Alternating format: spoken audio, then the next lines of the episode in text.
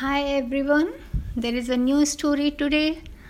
This is a beautiful story by writer Sudarshan.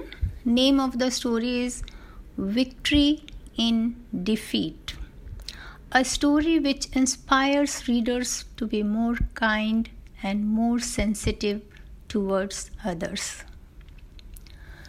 This story is about an old gentleman, Baba Bharti, and his beautiful horse Sultan.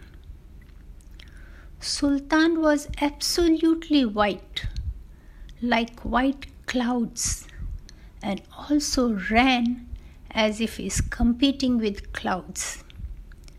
Baba Bharti loved his horse. Baba Bharti did not have many possessions, but his horse was very dear to him. Every evening he will take his horse for a two mile walk. Everyone in the village knew Baba Bharti and his beautiful horse. Slowly, even nearby villages came to know about Sultan. There was a dacoit named Khadak Singh.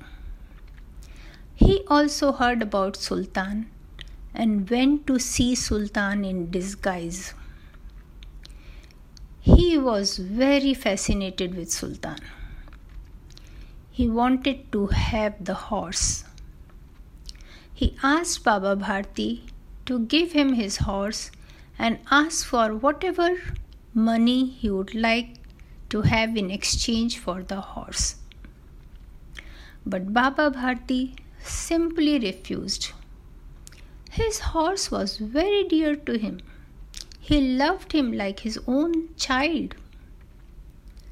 Then Khadak Singh said that I will take away your horse one day. Baba Bharti got worried. He started guarding his horse all the time. One day, when Baba Bharti was taking his horse for evening walk, he saw a poor old man standing at the side of the road, completely covering his face with the blanket. Seeing Baba Bharti, old man said, Will you kindly drop me to doctor's place? I am having fever and am finding it difficult to walk. Doctor's place was just a kilometer away, so Baba Bharti thought, It's okay, I can walk for a kilometer with my horse? So he said to the old gentleman that let me help you to sit on the horse. And he helped the old man.